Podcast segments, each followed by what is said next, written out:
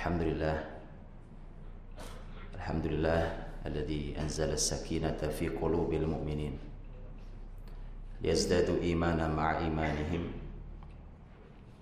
أشهد أن لا إله إلا الله وحده لا شريك له وأشهد أن محمدا عبده ورسوله. اللهم صل وسلم وبارك وأنعم على رسولنا وإمامنا وشفيعنا وقدوتنا محمد صلى الله عليه وسلم. وعلى آله وأصحابه ومن تبعه بإحسان إلى يوم الدين اللهم بك أصبحنا وبك أمسينا وبك نحيا وبك نموت وإليك النشور يا أيها الذين آمنوا اتقوا الله حق تقاته ولا تموتن إلا وأنتم مسلمون أما بعد Saudaraku yang dirahmati Allah Jamaah salat subuh Masjid Al-Hikmah Hafidhukumullah jami'an warahakum Pada para orang tua kita Para guru-guru kita Para alim ulama eh, Masyarakat mukmin semuanya Syukur pada Allah. Jembatan pagi yang sangat barokah. Selepas kita melaksanakan sholat berjamaah sholat yang istimewa Quran al-Fajr dan sholat yang disaksikan oleh para malaikat. Inna Quran al-Fajri kana mashhuda. Kemudian kita lanjutkan dengan majelis ilmu walau hanya beberapa menit untuk mencoba mengungkap tentang bagaimana dulu Nabi Shallallahu Alaihi Wasallam mendidik sahabatnya agar lengkap perangkat peradaban Islam itu. Dan karenanya kita satu persatu harus kita ungkap dan kemudian setelah itu kita bina, kita didik generasi kita, kita siapkan mereka, kita berbagi tugas supaya semakin lengkap perangkat peradaban ini untuk kembali hadir Islam sebagaimana janji Allah liyudhhirahu 'alad kulli. Allah munculkan Islam ini di atas seluruh agama yang ada. Hadirin dirahmati Allah Subhanahu wa taala khusus pembahasan yang diamanahkan saya pagi hari ini tentang bagaimana para pengusaha di sekeliling Nabi SAW yang sebenarnya begini ini memang setelah Islam ini jatuh muslimin ini jatuh dijatuhkan ditutup peradaban ini oleh Yahudi oleh Zionis sebagaimana disampaikan oleh Dr. Abdul Halim Al-Uwais salah satu ahli sejarah Islam rahimahullah taala beliau punya buku menarik tentang eh, dirosat thalathin dirosat lisukut thalathin daulah Islamiyah kajian terhadap kejatuhan 30 negara Islam kemudian di akhir setelah panjang lebar dari mulai dinasti Bani Umayyah berakhir beliau mengatakan dan peradaban kita hari ini, peradaban Islam yang bercahaya ini akhirnya harus tutup di tangan Yahudi. Dengan jatuhnya Turki Utsmani, Yahudi sudah memprovokasi mulai abad 19, kemudian mereka baru berhasil setelah tahun 1900. Terakhir sekali Sultan Abdul Hamid II yang mencoba mempertahankan seluruhnya tapi setelah Sultan Abdul Hamid II wafat, maka selesailah semuanya. Sultan yang berikutnya hanya boneka di tangan Zionis. Setelah itu, maka yang terjadi adalah semua yang ada dihancurkan. Semua diacak-acak dihancurkan. Salah satu pisau penghancurnya adalah sekulerisme. Sekulerisme itu ketika kita ini dibelah-belah kepala kita, diri kita, akhirnya dipisahkan antara agama dan dunia. Berikan hak Tuhan pada Tuhan, berikan hak kaisar pada kaisar. Sehingga kalau kita bicara tentang negara dan agama, maka tidak sedikit cendikiawan muslim yang kepleset juga dan mengatakan bahwa urusan agama urusan private, urusan pribadi, tak perlu masuk ke dalam negara. Menjadi aneh dan ajaib. Tapi itu teman-teman kebertahanan itu tidak lama lagi karena antum boleh lihat perekonomian sudah rela dimasuki kata syariah ya kan walau masih terus belajar Nah, di situlah kemudian ketika kita membahas tentang pengusaha, jangan antum bayangkan dengan pengusaha di sekeliling Nabi itu jangan dibayangkan dengan kata pengusaha hari ini. Pengusaha yang tidak tahu Quran, pengusaha yang baru belajar abatasa, salah. Duitnya banyak, tetapi ya Alhamdulillah Ustadz kemarin hijrah, ya situ. Lain cerita, ini tidak begitu. Tapi tak masalah, ini sebagai sebuah potret awal bahwa mari kita tahapi proses ini kita tahapi proses ini tapi generasi berikutnya nggak boleh begini lagi ini generasi harapan kita anak-anak kita cucu-cucu kita nggak boleh polanya seperti ini sudah tidak boleh kita ini harus sudah menjadi generasi terakhir dari generasi sekularisme seharusnya gitu. Berikutnya jangan begitu lagi. Mosok polanya begitu lagi? Anak ngerti agama nggak ngerti ilmu umum umum nggak ngerti agama? Ini sudah tidak ada tempatnya. Hadirin rahmati Allah. Eh, kemudian karena para pengusaha di sekeliling Nabi itu mereka bukan kata tadi bukan hanya memiliki harta. Tadi Ustaz Nur Hidayat sampaikan kalau ada dua nama besar seperti Abdurrahman bin Auf, uh, Utsman bin Affan, semua kita tahu. Level mereka itu level khilafah. Mereka itu dua-duanya yang disebut namanya itu layak menjadi khalifah. Abdurrahman bin Auf itu sebenarnya orang yang paling berpeluang sepeninggal Umar paling berpeluang. Karena waktu Umar ditusuk subuh hari seperti ini kan, ditusuk. Kemudian setelah itu Umar sudah tidak bisa lagi mengimami muslimin, masyarakat ibu kota di Masjid Nabawi itu, siapa yang jadi imam? Abdurrahman bin Auf. Dalam dalam sejarah kekhilafahan para sahabat, kalau seseorang menjadi imam pengganti khalifah, maka dia sebenarnya khalifah berikutnya. Begitu, dan itu sebuah isyarat besar kalau jadi sholat ini imamah sholat ini pak ini sebuah simbol gak sembarang ini sebenarnya tidak sembarang. Makanya kan menjadi salah kaprah ketika pemimpin gak bisa ngimami sholat. Itu yang ruwet. Pasti akan ruwet. Karena mau pakai simbol apa? Simbol yang paling mudah simbol sholat ini. Dan memang orang akan belajar tentang lihat kebersamaan imam. Imam belum rukuk ya belum rukuk dan seterusnya. Jadi hadirin dalam Allah paling berpeluang Abdurrahman bin Auf. Dan tetapi Abdurrahman radhiyallahu anhu ketika dia paling berpeluang. Dan peluang beliau bukan bukan apa-apa, memang beliau orang layak, sangat layak. Sangat layak dari semua sisi. Oh, yang dipimpin bayangkan yang dipimpin para sahabat dan tabi'in. Itu generasi jangankan bicara sahabat bicara tabi'in saja luar biasa. Bagaimana sahabat? Makanya pemimpinnya pasti pemimpin yang tak sembarang orang. Tidak sederhana memimpin masyarakat seperti itu harus orang yang luar biasa. Di segala lini mereka orang yang tak hanya eh, tak hanya bukan hanya seorang yang bisa memimpin bukan pak mereka punya ilmu yang bahkan mencapai derajat istihad orang mencapai derajat istihad itu kan tidak seperti kita hari ini hari ini eh, syarat istihad siapa saja yang penting punya handphone asal punya handphone boleh istihad sekarang Ustaz wah itu menurut saya tidak boleh kirim Masya Allah mustahid semua antum. Luar biasa. Masalah pertanggungjawaban akhirat nomor sekian. Ya kan? Masalah kalimat kita salah. Antum pikir ngasih jempol ting gitu di itu. Antum pikir itu bukan fatwa itu. Tidak sembarang teman-teman. Tang ting tang ting kemudian ujungnya ternyata oh, salah pak salah. Siap-siap masuk neraka saja. Itu betul pak. Karena loh ini kalimat ajra'ukum alal fatwa ajra'ukum alal nar.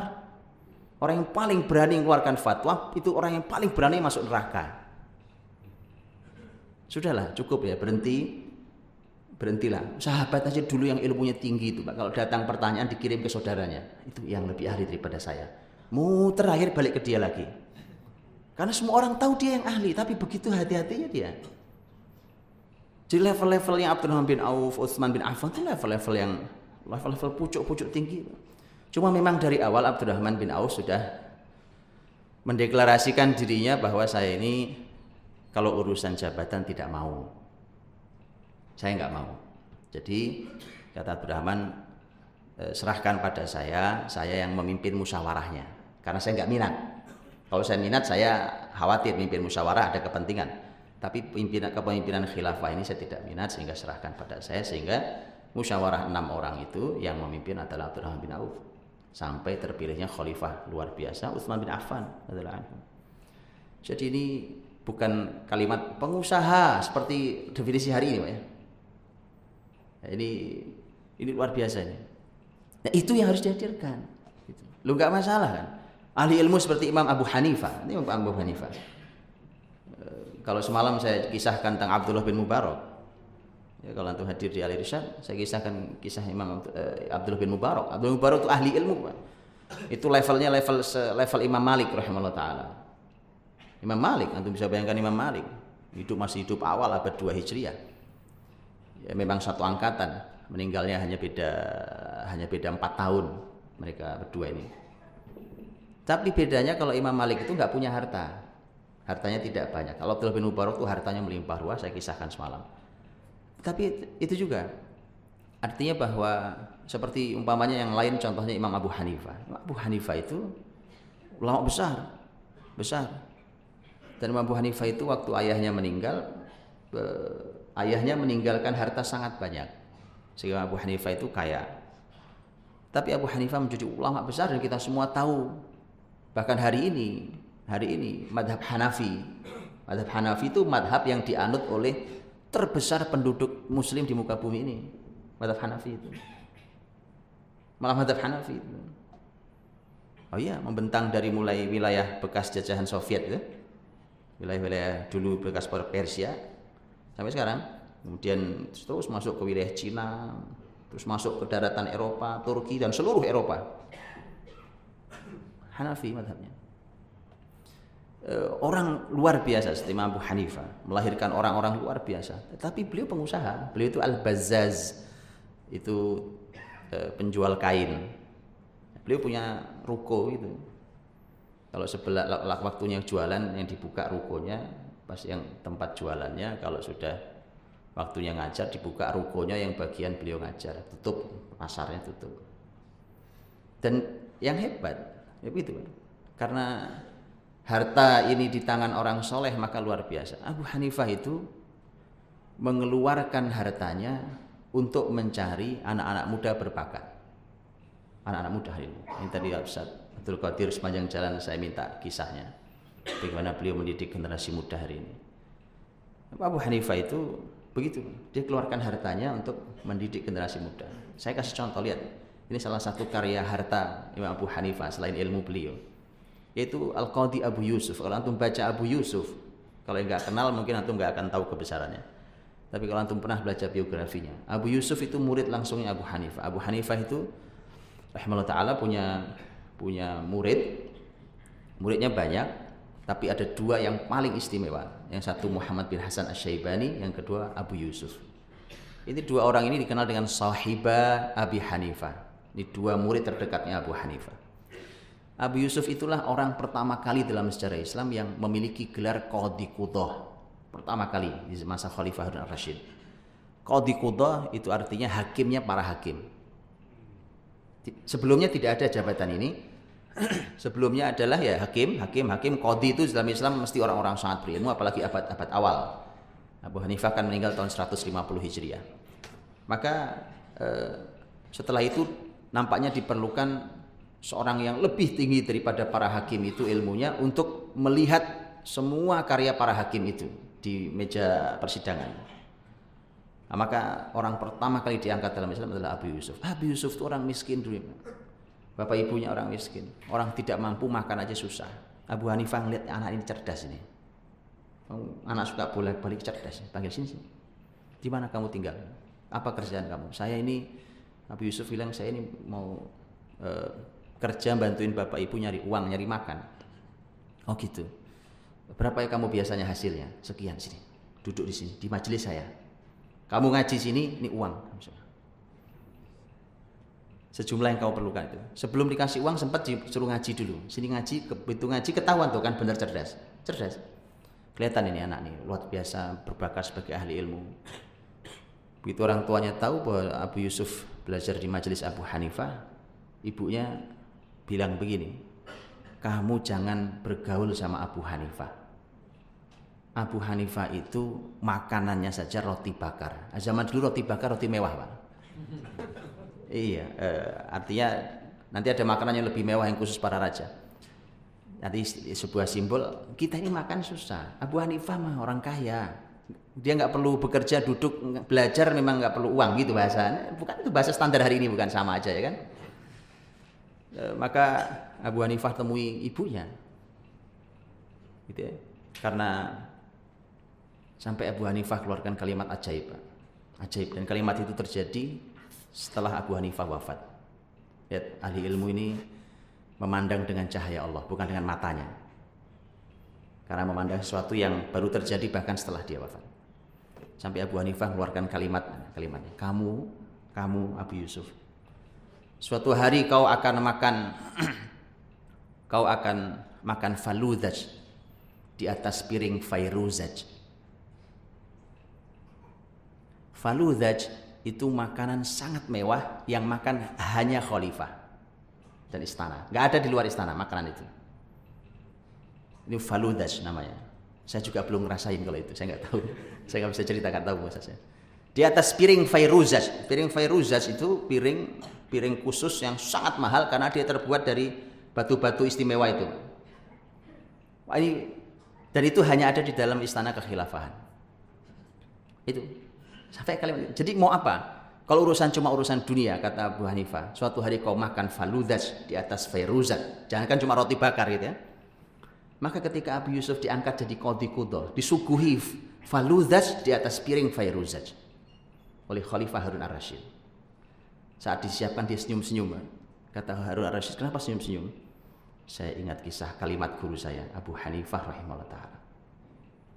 Itu Abu Hanifah mengeluarkan uangnya.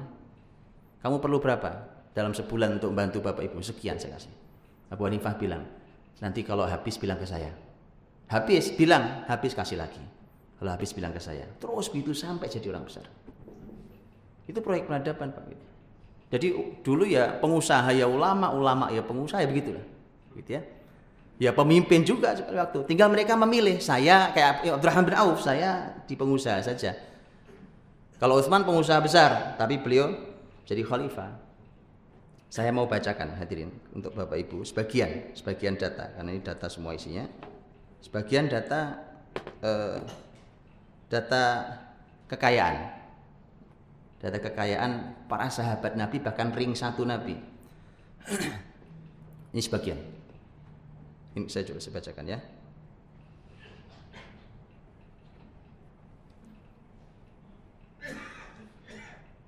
Ini kalau antum lihat ini memang kekayaan ini e, melimpah ruah ketika setelah muslimin terutama di masa Umar karena muslimin melakukan perluasan wilayah Islam dan dengan takluknya Persia dan Persia itu wilayah yang subur e, Irak Iran terus ke sana kemudian kaya kaya raya sehingga e, semakin terbuka wilayah-wilayah Islam. Nah, e, maka memang ada orang-orang yang sudah kaya sejak Rasul masih hidup.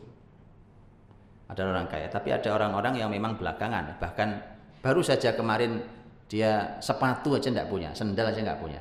Seperti Abu Hurairah. Abu Hurairah itu tinggal di Sufah ya, eh, salah satu orang yang tinggal di Sufah dan eh, orang tak mampu dan bahkan kenapa Abu Hurairah yang sebentar bersama Nabi kemudian beliau eh, memiliki riwayat hadis yang paling banyak dibandingkan sahabat Nabi yang lain karena Abu Hurairah mengatakan kalau saya itu uh, hanya ingin belajar sama Nabi, fokus saya tinggal di Sufah, yang penting perut saya ada isinya hari ini sudah cukup dan saya habiskan untuk ngaji bersama Nabi.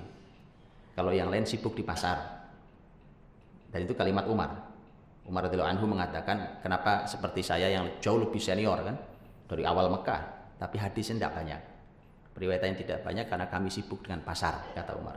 Walaupun Umar orang dengan derajat ilmu yang sangat tinggi. Dari secara periwayatan Abu Hurairah gitu. Abu Hurairah pernah pingsan di samping mimbar, Pak. Pingsan samping mimbar. Sampai Abu Hurairah bilang orang menduga saya lagi ada penyakit apa? Bukan penyakit, saya lapar. Saya lapar sampai pingsan di samping mimbar Masjid Nabawi. Nah, itu, gitu sahabat. Tapi begitu dia ditunjuk jadi pemimpin di wilayah Bahrain di masa Khalifah Umar bin Khattab, itu sampai Umar eh, kaget, Pak. Ini duit sebanyak ini kau punya dari mana? Itulah kenapa Umar menerapkan konsep eh, min aina laka hada. Itu konsep Umar. kepada pemimpin-pemimpin di bawahnya konsepnya min aina lakahada. Ini menarik untuk Indonesia sebenarnya, cuma memang gagal digulkan di Indonesia karena kalau digulkan uh, ruwetnya minta ampun ini, ya kan? Karena perlu dibangun penjara-penjara yang banyak. Tapi sebenarnya gampang nggak supaya nggak usah dipenjara. Kalau memang like dihukum mati, hukum mati, itu biar gampang. Enggak, memang begitu. Dalam Islam kan kalau ada kerusakan nggak dipenjara, Pak. Kerusakan yang masal sifatnya. Muharabatullah wa rasulah itu kan pembahasannya bukan di penjara. Penjara itu nyusahin negara. Gitu. Memang harus hukum mati. Innalladzina yuharibunallaha wa rasulahu wa yas'auna fil ardi fasadan. Jadi merusak di bumi luar biasa. Ya, dan uh, di konsep Umar gitu, konsepnya dari mana kamu dapat ini? Itu konsepnya. Min aina laka dari mana kau dapat ini? Jadi setiap pemimpin itu sudah ada catatan harta seperti yang hari ini dilaporkan laporan kekayaan itu itu zaman Umar sudah ada. Jadi nggak usah bangga banggaan hari ini nggak ada barang baru pak. Kalau untuk baca sejarah sejarah Islam lebih hebat. Laporan kekayaan pejabat itu sudah ada. Itu dia laporkan nanti di akhir jabatannya suruh laporan lagi begitu angkanya kelihatan nah di situlah Umar baca ah, ini nggak masuk nih ini kebanyakan kalau kebanyakan kau harus bisa jelaskan dari mana kau dapat ini. Nah, makanya kaidah eh, kaidah hukum positif Indonesia nggak masuk kalau untuk urusan harta pejabat. Nggak masuk kalau kalau hari ini kan bahasanya adalah praduga tak bersalah. Harus dibalik menjadi praduga bersalah. Iya, itu min Kamu salah. Kamu harus bisa jelaskan. Kalau tak bisa jelaskan, disita negara.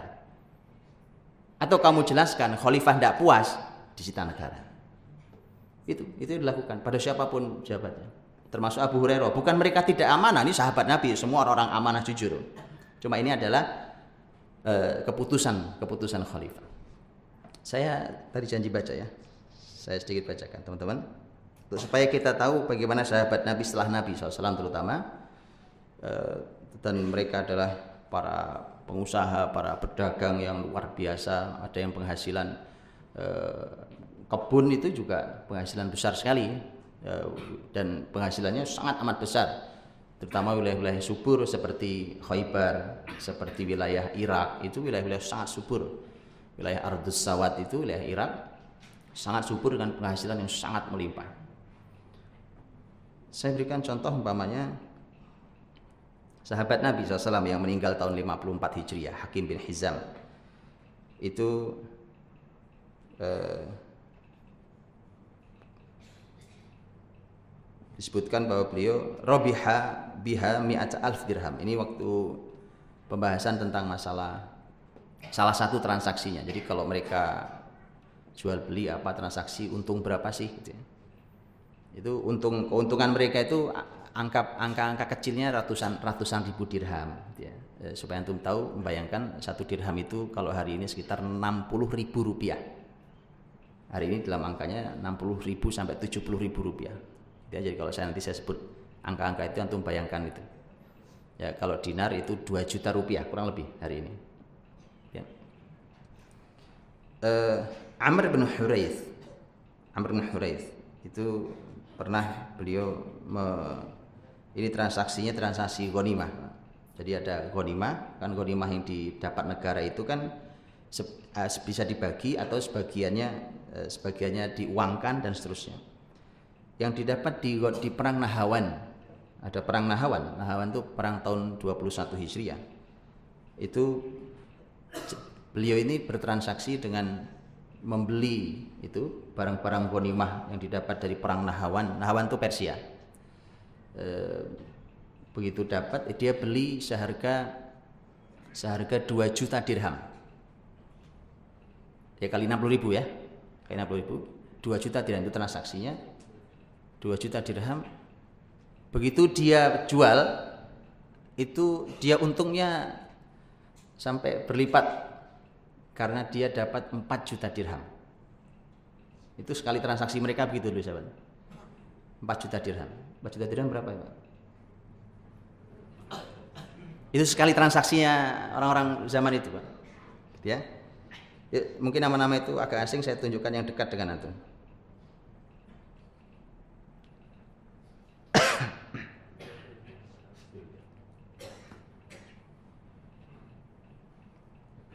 Saya tunjukkan, umpamanya eh, contoh lain adalah sahabat mulia yang antum tahu dan ini salah satu satu dari sepuluh sepuluh sahabat yang dijamin surga itu Tolha Tolha bin Ubaidillah. Kalau Utsman Abdurrahman itu sering dengar saya tunjukkan nama-nama itu.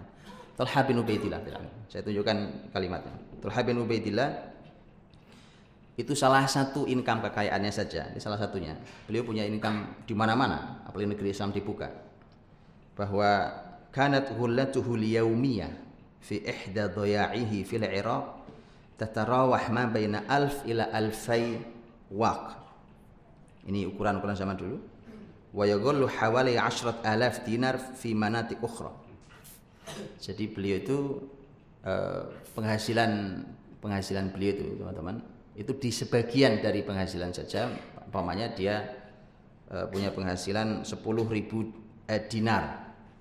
Satu dinar 2 juta. 10 ribu dinar itu hanya salah satu tempatnya Waqad ja'a marratan sab'mi'at alf dirham min Hadramaut wa khamsmi'at alf dirham min al-Iraq. Suatu hari itu eh, datang harta dia namanya pengusaha besar Pak, datang dari mana-mana duitnya. Dari Hadramaut dari Yaman saat, saat itu datang eh, 700 ribu dirham 700 ribu dirham. Antum sibuk ngitung ya, biar antum tahu harta saya. Uh, itu dari Hadramaut. Yang dari Irak, yang dari Irak itu datang uh, 50 ribu dirham. Itu yang dari Irak.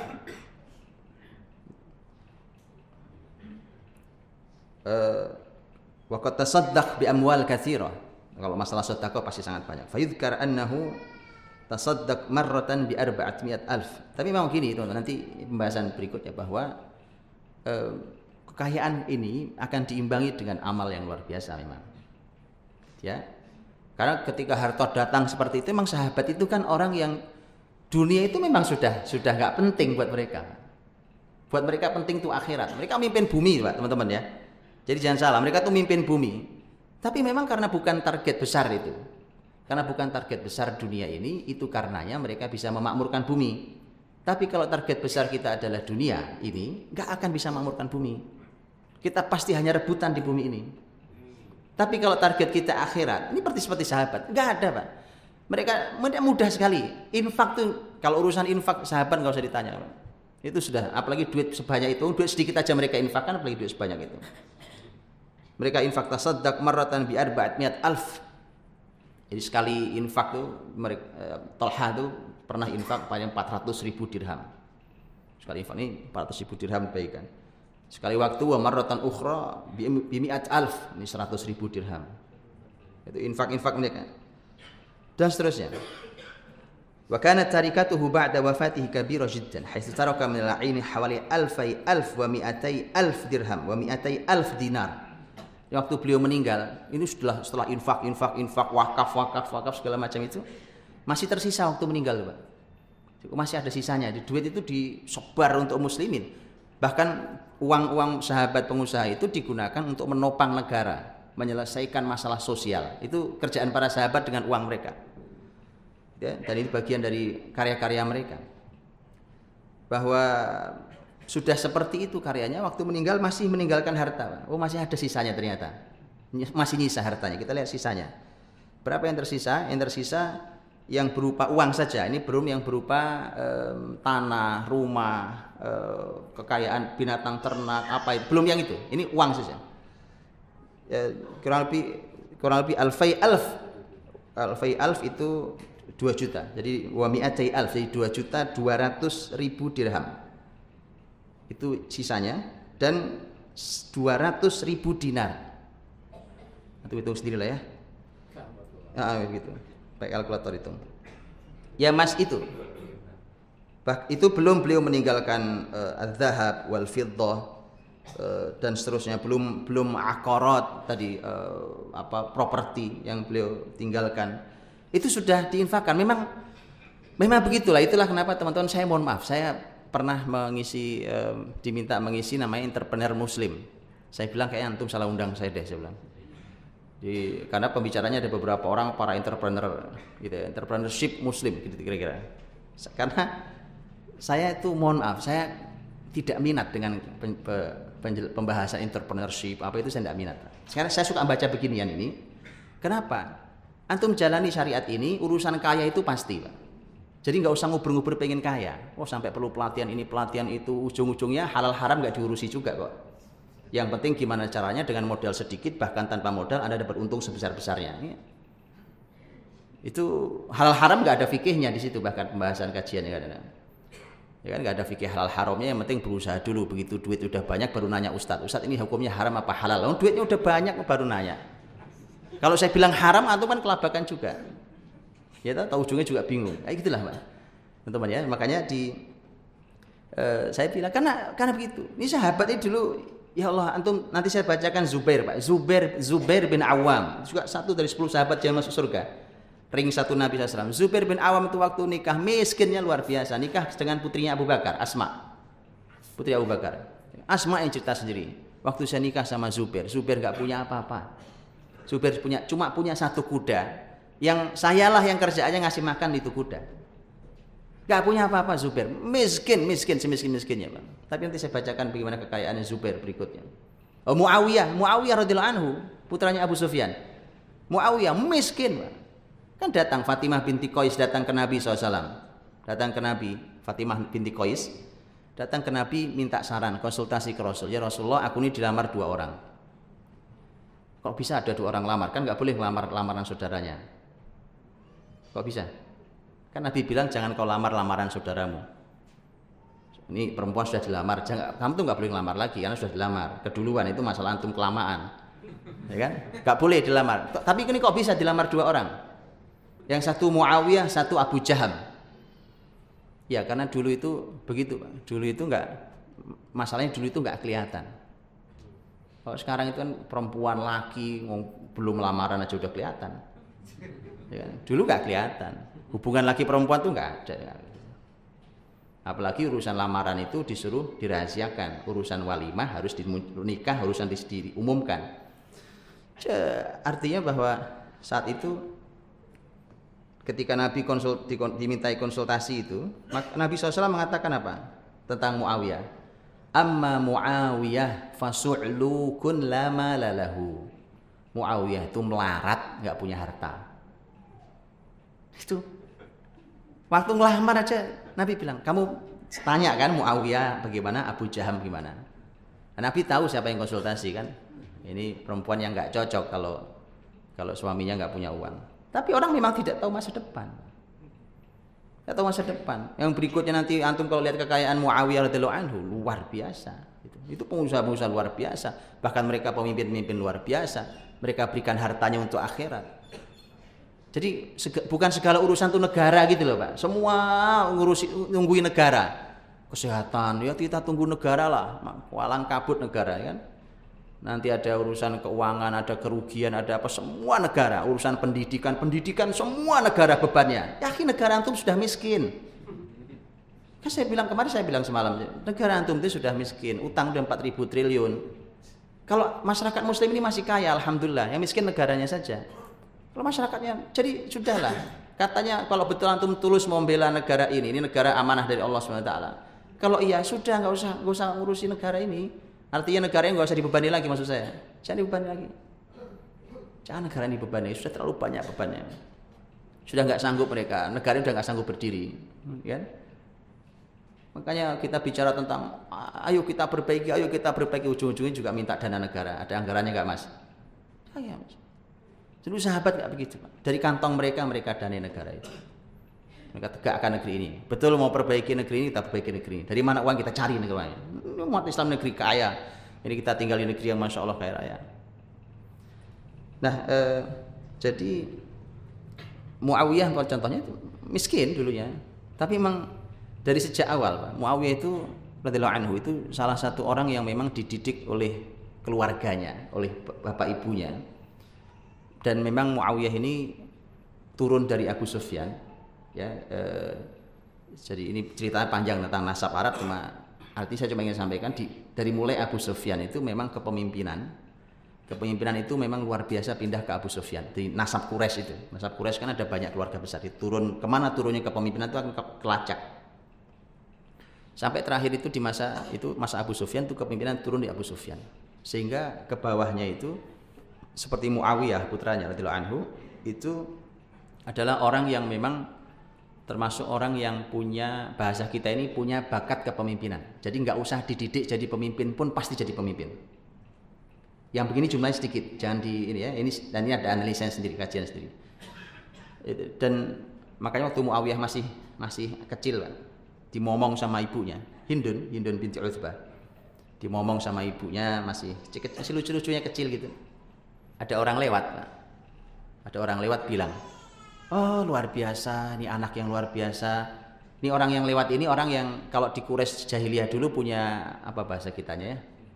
punya bisa memandang masa depan gitulah ya orang-orang kayak gitulah wah ini ini calon calon raja Arab ini gitu ini calon raja Arab Hindun sang ibu ketika dengar itu kalimatnya bukannya senang marah kok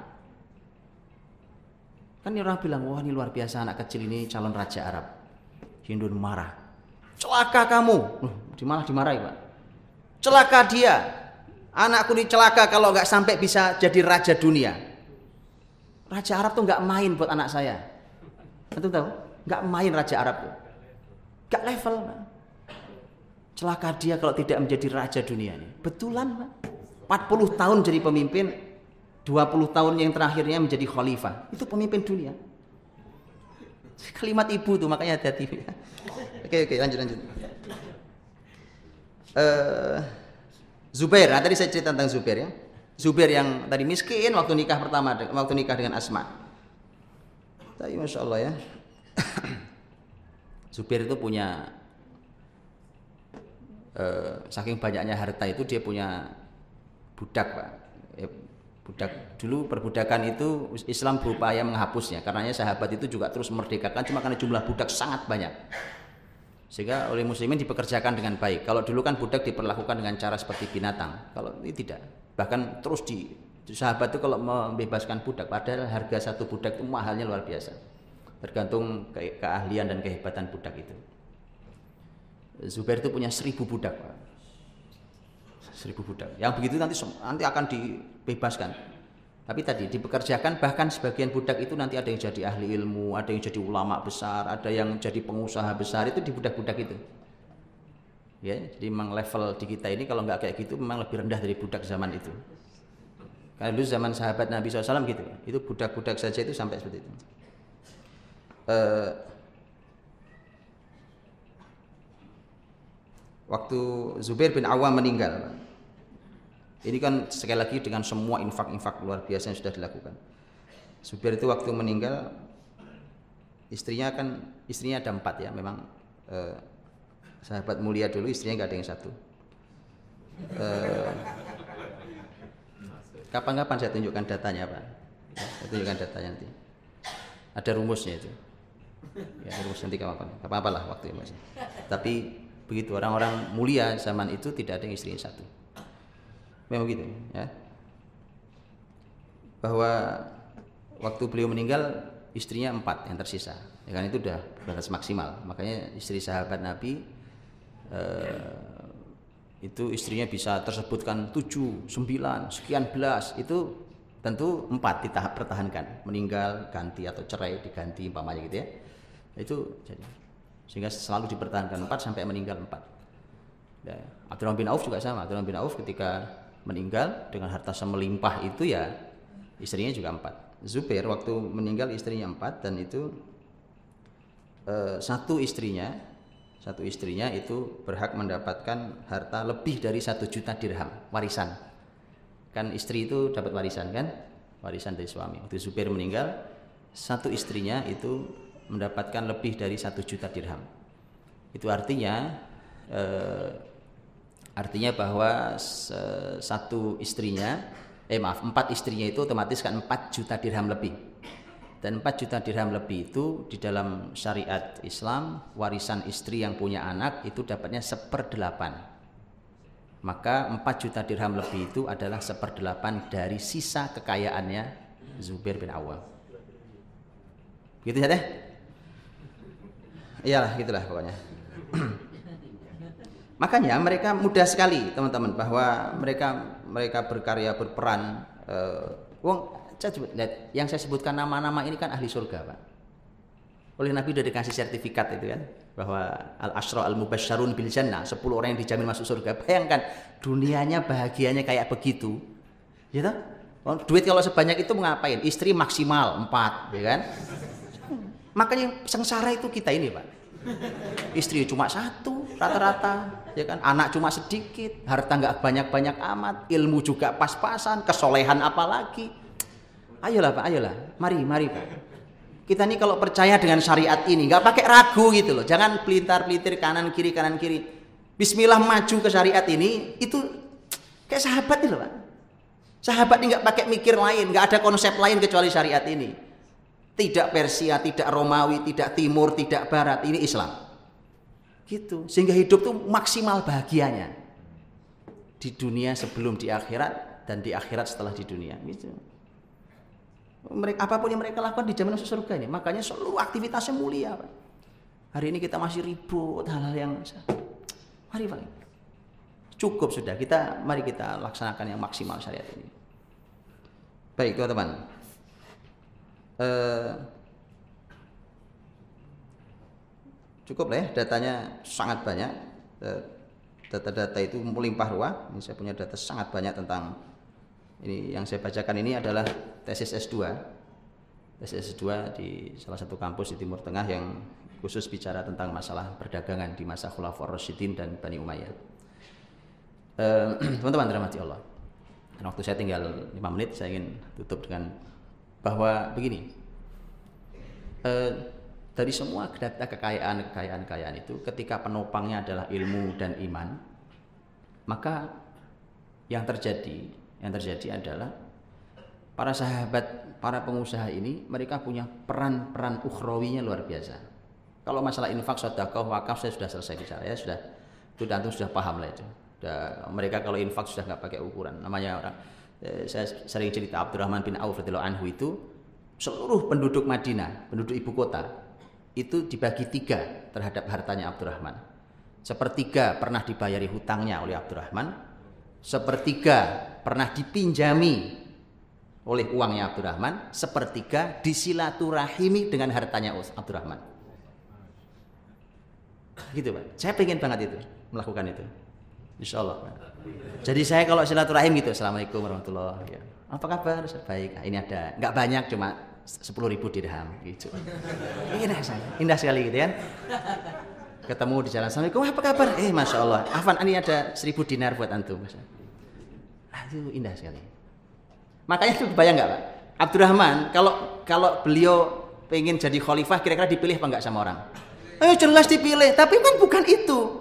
Itu loh masalah di kita. Kita asal ngeluarin duit karena pengen nyalonkan diri itu loh masalahnya. Kalau sahabat nggak begitu, Pak. Ini memang tugas ukhrawi dia. Siapa yang kurang? Siapa yang masalah? Bahkan negeri ini punya masalah. Saya yang bertugas itu. Karena karena mukmin ini tugasnya semua tugas orang beriman. Dalam syariat itu tugasnya lengkap. Dari mulai pribadi sampai dunia bumi ini ditugasi oleh tugaskan oleh Allah untuk diurusi, dimakmurkan. Nah begitu itu masya Allah luar biasa dan eh, karena itu mereka luar biasa dan mereka meninggalkan sistem itu mahal pak nah, ini sayangnya nggak kita pelajari kita cuma yang kita pelajari ya alhamdulillah saya selalu mengucap alhamdulillah bersyukur pada Allah hari ini kita sudah mulai belajar fikih muamalah itu bersyukur saya Orang mulai tahu ini halal, ini haram. Oh begini nggak boleh. Oh kita tanyakan dulu apakah ini halal atau haram. Itu alhamdulillah. Tapi teman-teman, itu yang seperti itu itu bagian dari kebaikan. Tapi kalau antum mau bicara bagaimana menghancurkan sistem zalim perekonomian ini umpamanya, itu belum bisa. Kenapa belum bisa? Bukan apa-apa. Sekarang begitu. Dan ini ini keluhan sampai ke saya dari dari teman-teman yang masya Allah pengusaha-pengusaha yang um, sudah punya kesadaran Islam yang baik, sudah belajar fikih muamalah, yang mereka selalu bertanya setiap ketemu saya selalu nanya, sebenarnya strateginya kayak apa sih Ustaz? Untuk menguasai pasar, untuk pasar muslim, untuk apa sih gitu. Artinya apa? Bahwa ini konsep dasar halal haram ini kemudian harus difikirkan bagaimana sistemnya. di perekonomian, di pasar, di transaksi keuangan, di segala macam hal itu. Dan itu semua sudah dicontohkan sahabat. Mereka meninggalkan sistem itu yang mahal itu.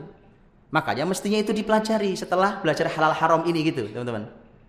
Gak cukup antum buka counter gitu, toko muslim, toko syariat ya kan. Ada dua masalah. Masalah pertama ternyata masyarakat muslim nggak mau pindah belanja ke situ. Yang belanja juga banyak satu. Masalah yang kedua ada, begitu masuk kita ke dalamnya ternyata produknya sama-sama juga, dia-dia juga yang punya produknya.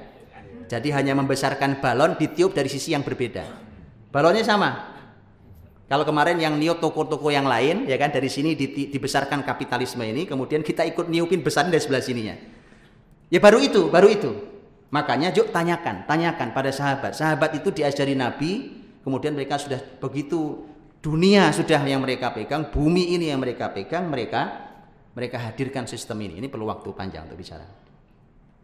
Itu dan itu tercatat semua bukan tidak tercatat Saya semalam contohkan tentang tentang uh, sebuah aktivitas yang uh, orangnya disebut soirofi atau soyarifah bentuk jamaknya. Soirofi itu teman-teman kalau antum baca, kalau antum baca, nanti antum akan baru akan dapat konsep. Oh Allah ternyata perbankan hari ini itu bukan bukan barang baru bagi muslimin. Cuma bedanya kalau ini dijalankan oleh sahabat, tabiin dan seterusnya, sudah pasti syariatnya gitu. Hari ini kan jungkir balik nih kan? Ya, mohon maaf ya perbankan syariah nggak lebih dari lima persen. Nggak naik naik gitu. Nah itu mesti harus dianalisa. Mentok mentok itu memang harus dianalisa. Nggak mesti harus salah tapi maksud saya harus dianalisa. Kenapa gitu? Kenapa? Mestilah ya mesti harus jujur begini. Ini mesti karena tadi teman-teman uh, jangan tuh lihat banyak tentang saya sering kasih contoh ya. karena kita membayangkan bahwa kita susah membayangkan umpamanya gini. Uh, sistem transfer transfer. Kita kan transfer pakai gadget dikit dikit dikit kekirim ke mana pun ya kan? Transfer uang. Antum pikir sistem transfer itu barang baru. Sahabat sudah melakukan pak. Dari kota ke kota dari negara ke negara. Sudah dibuat. Makanya kalau antum baca sejarah Islam antum nggak gampang gumunan dengan keadaan hari ini nggak gampang heran tercengang wah hebat. Biasa aja biasa banget. Beneran, Pak. Yang berbeda hanya alat. Sekarang pakai alat elektronik alatnya. Hanya alatnya saja yang beda. Sistem yang mahal bukan alat, teman-teman. Yang mahal itu sistem. Kalau alat besok akan diciptakan alat baru lagi kan begitu. Tapi sistemnya ini dipertahankan. Dulu pedagang-pedagang Islam, dia berdagang. Saya kasih contoh. Mereka dagang umpamanya di Hadramaut, di Yaman. Saya dulu umpamanya gini, Muhammad, umpamanya pedagang dulu. Umpamanya saya pedagang ya, umpamanya gitu ya. Dagang di Hadramaut, saya ternyata berhak 100 ribu dinar. Pak itu dulu dinar ya uang emas pak. Itu kalau saya tenteng-tenteng itu duit emas pak 100 ribu dinar. Pertama berat, kedua hilang, resiko hilang ada, namanya resiko mungkin saja ada masalah di jalan. Saya bilang ke ke Soirofi yang di Yaman. Saya akan bilang mas ini saya uang ini 100 ribu dinar uang saya hasil transaksi saya di Yaman. Saya cuma pengen bawa 1000 dinar. 1000 dinar sisanya saya mau ambil di Mekah.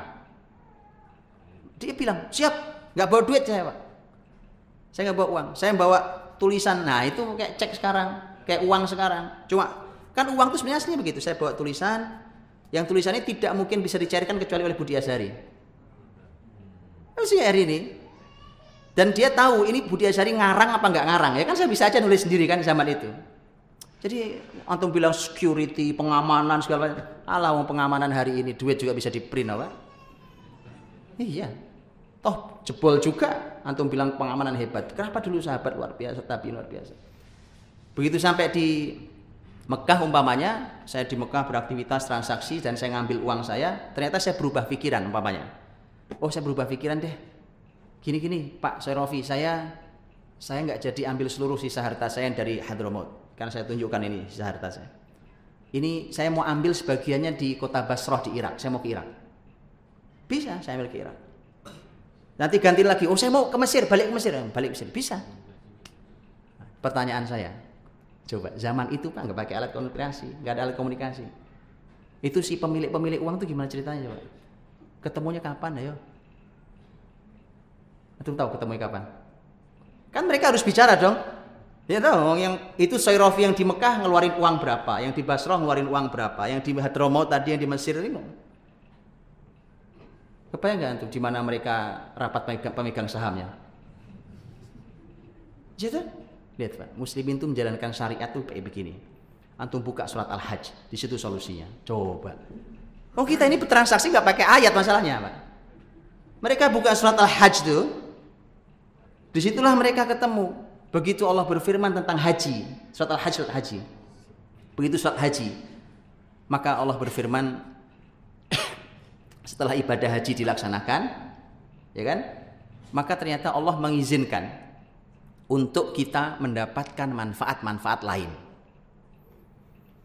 selain ibadah haji. Ya. Nah, ini kalau antum buka di tafsir-tafsir ulama, kenapa tafsirnya selalu begini?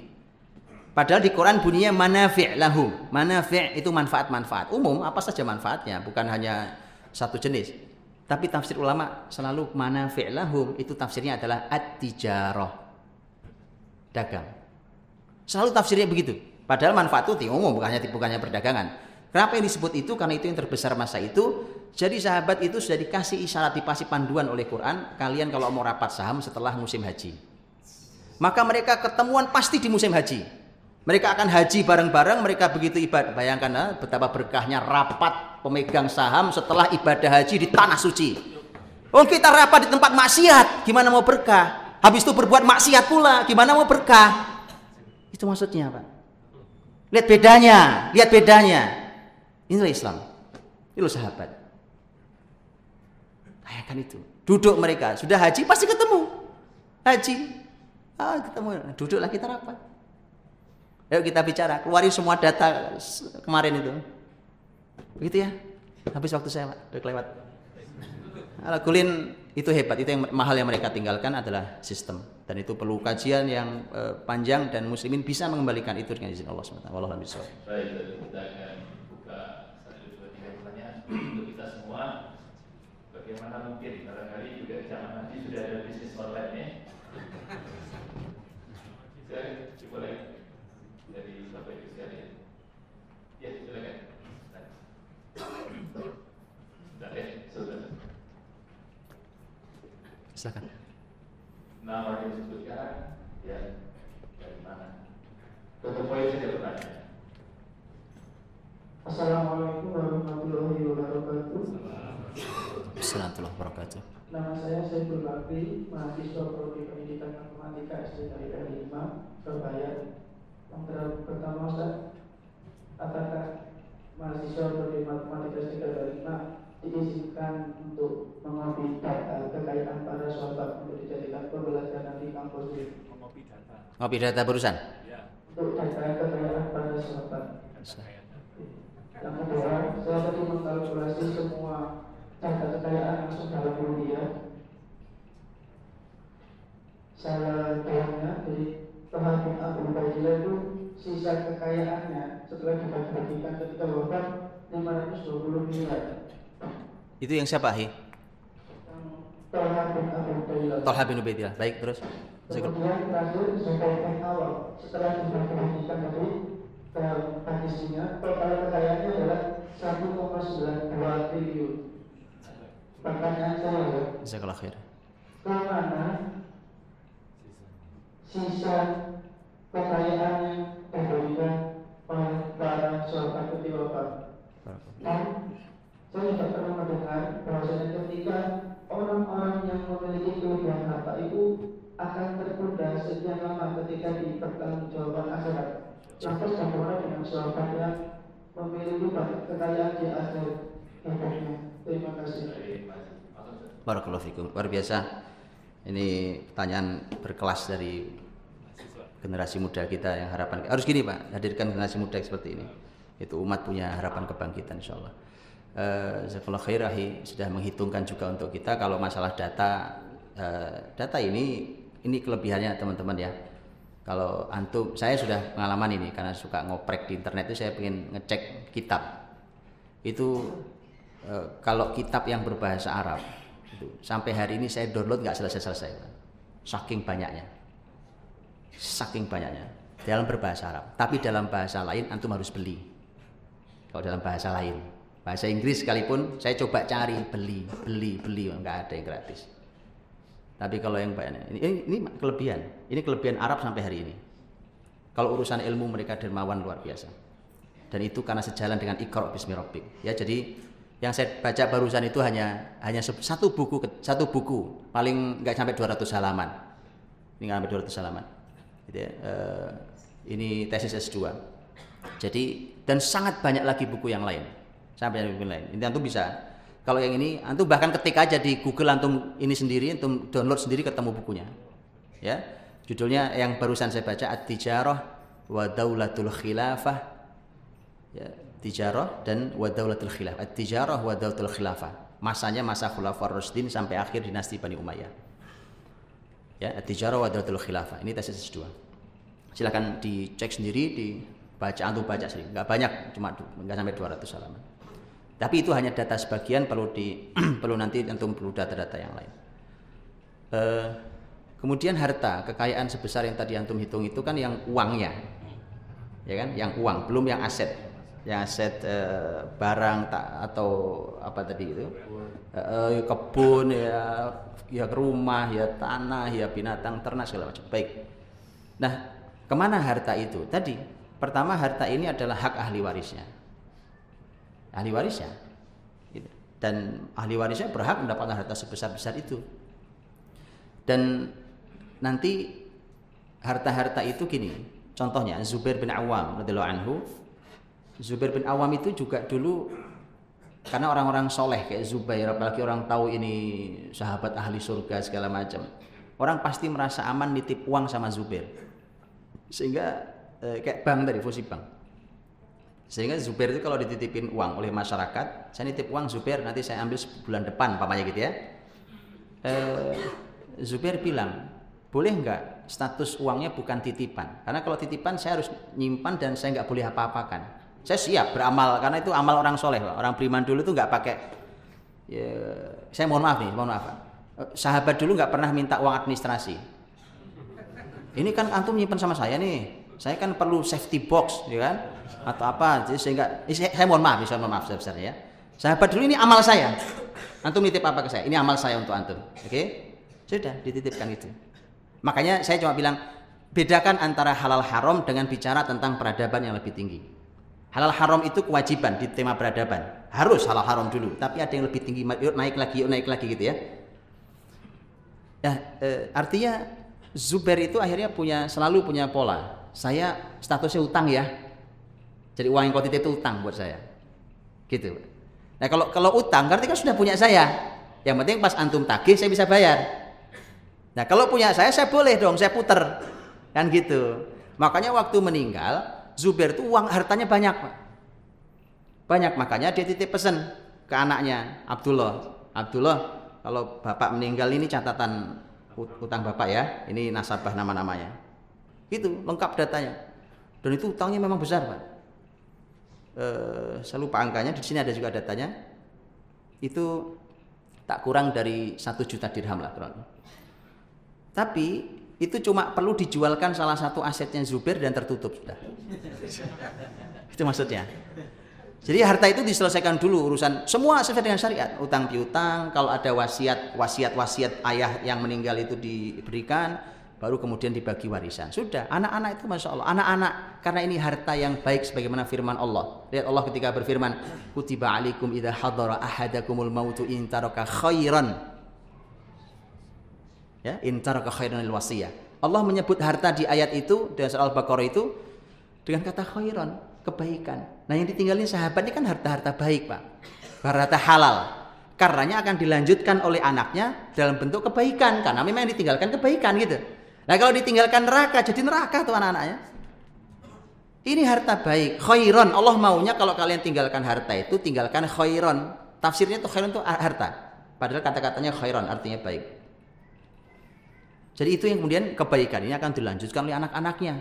Anaknya akan berkarya seperti ayahnya, dikembangkan hartanya, kemudian berinfak, bersodakoh, berwakaf dan seterusnya.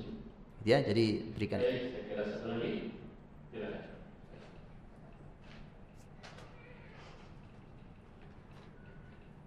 Ya, berdiri, berikan. Assalamualaikum warahmatullahi wabarakatuh. Eh, di Islam, oh namanya Abdul Qadir Alhamdulillah.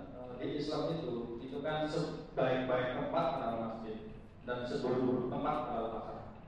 Nah, tapi kita sebagai umat Islam justru justru menguasai pasar. Nah, itu gimana Ustaz? Eh, korelasinya seperti itu? Karena kan pasar kan sangat luar biasa. Seperti ini kan, oh, maksudnya hal-halnya kan luar biasa. Tapi di Islam justru kita harus menguasai pasar. Nah. Terus yang kedua, mungkin dengan eh, dikasih bocoran Ustaz, apakah kebangkitan ekonomi Islam utama itu nanti kita harus paling tidak menguasai eh, masuk market. Jadi kan eh, karena memang zaman para sahabat itu karena memang dia punya masuk market yang luar biasa. Karena nanti depannya kita harus seperti itu untuk menguasai pasar pasar lagi. Karena saya tertarik dengan tadi apa analogi ke balon gitu kan sekarang oke sekarang lama rame eh, mat-mat syarikat ekonomi syarikat itu kan ternyata produknya juga miliknya pekerja Yahudi jadi kan ini apa eh, mat-mat syarikat tapi ya bahannya bahannya Yahudi jadi saya setuju dengan tadi analogi itu itu jadi sebenarnya yang membesarkan yang mengayahkan itu juga untuk orang-orang Yahudi jadi contohnya di maaf. ya, jelas. Baik, ya, Pak. Baik. Akhuna Abdul Qadir eh, dan jamaah bagi. Eh, tentang pasar. Saya di Ali Risat semalam juga sudah sampaikan di Masjid Ali Risat bahwa ini uniknya pasar. Pasar itu oleh Nabi disebut sebagai tempat yang paling buruk. Biasanya kalau sesuatu yang buruk oleh Islam pasti disuruh menjauhi. Ah, tidak dengan pasar. Tidak dengan pasar. Ternyata pasar diminta oleh Islam untuk dikuasai oleh muslimin. Nah, ini susahnya. Susah, Pak. Kenapa? Kalau masjid muslimin disebut oleh Nabi dikatakan bahwa ini tempat terbaik. Sudah, masuk anak kecil, orang tua, orang nggak berilmu, orang berilmu masuk sini aman. Maka kalau tempat terburuk gak boleh sembarang orang masuk. Karena tempatnya sudah jelas oleh Nabi diberikan statement oleh Nabi bahwa ini tempat terburuk di muka bumi. Anak kecil masuk masjid bagus, betul ya? Tapi anak kecil masuk pasar. Ha, itu kan terjadi. Orang nggak punya ilmu masuk masjid bagus. Orang nggak punya ilmu masuk pasar. Iya. Makanya Umar, saya semakin sampaikan semalam, Umar tuh suka nyeret-nyeret ini pak, apa cambuk ke pasar. Oh jadi khalifah pak. Padahal beliau sudah nugasi orang untuk menjadi murokib, menjadi pengawas pasar, mengawasi tendensi. Eh, karena di pasar itu ada fungsi rokobah, ada fungsi pengawasan untuk sisi eh, syariatnya. Umar sebutkan tuh sampai membawa cambuknya sampai dia bilang la ya bi' fi suqina hadza illa man faqih wa illa akala riba radiya am aba gitu. Umar itu khalifah. Gak boleh jualan di pasar ini kecuali yang paham fikih muamalah. Kalau tidak pasti makan riba, rela atau terpaksa. Gitu. Itu juga. Khalifah seret-seret cambuk. Umar itu nggak usah pakai cambuk aja menakutkan, Pak. Umar itu. Umar itu asal hadir, anak kecil aja bubar, Pak. Lagi main, lagi asik lari-larian, Umar datang bubar. Itu Umar betulan. nyeret nyeret apa namanya? Cambuk pula. Oke. Jadi itu artinya bahwa muslimin ini semestinya. Nah, yang masuk ke wilayah bisnis itu mesti orang yang setelah disiapkan dengan semaksimal mungkin karena ini tempat memang tempat terburuk yang ada, cuma muslimin kok diminta untuk menguasainya dan memasukinya. Maka dikasihlah adab-adab, dikasihlah akhlak-akhlak, dikasihlah uh, hukum fikihnya, itu kuasai dulu. Kalau enggak kita akan menjadi masalah. Ya, jadi nggak boleh terjun ke uh, dunia seperti itu kecuali memang telah siap menghadapinya.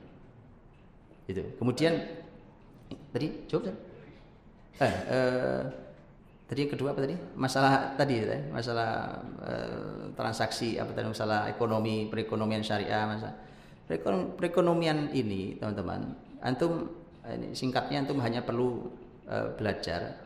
Dulu di zaman Nabi Shallallahu Alaihi Wasallam itu ada Nabi membuat pasar pasar muslimin atau belakangan dikenal dengan namanya pasar Manakho Nah, pasar Manakho itu Nabi dengan para sahabat di situlah membangun perekonomian dari mulai awal. Lihat tuh awalnya pasar Manakhoh itu Nabi buka tenda sederhana ya di namanya di dekat Baki Baki Zubair namanya di situ Nabi buka tenda sederhana untuk ini pasarnya muslimin Begitu pemimpin Yahudi Bani Nadir ke Abin Ashraf tahu bahwa Nabi buka pasar sendiri, pasar baru, itu tenda dihancurin sama kepala Yahudi. Jadi dari dulu itu musuh ekonomi muslim itu Yahudi. Itu dihancurin. Antum asal buka perekonomian, nggak pakai strategi, dihancurin Yahudi. Tapi kalau didiemin, nah, antum harus curiga, jangan-jangan saya membesarkan perekonomian Yahudi. Oh iya, ini konsep. Makanya antum perlu belajar, ini konsep detail di dalam konsep pasar manakoh. Nah, Nabi bilang, lihat, muslimin kalau ditantangin Yahudi ngomongnya santai. Nabi bilang, udah hancur, hancur itu. Lah orang mau jualan hancur kan? Nabi bilang, saya besok akan buatkan pasar yang membuat dia lebih marah lagi. Itu konsep ekonomi yang muslimin. Oke, maka Nabi cari tempat dengan sahabat. Singkat kata, ketemulah tempat Manakho, posisinya ada di uh, ada di sebelah kanan Masjid Nabawi kiblat hari ini eh, kanannya kiblat dan di situlah dibuatkan pasar manakoh Nabi dan dari awalnya dihancurin oleh dihancurkan oleh pemimpin Yahudi pada akhirnya Nabi menutup seluruh pasar Yahudi. Wallahu a'lam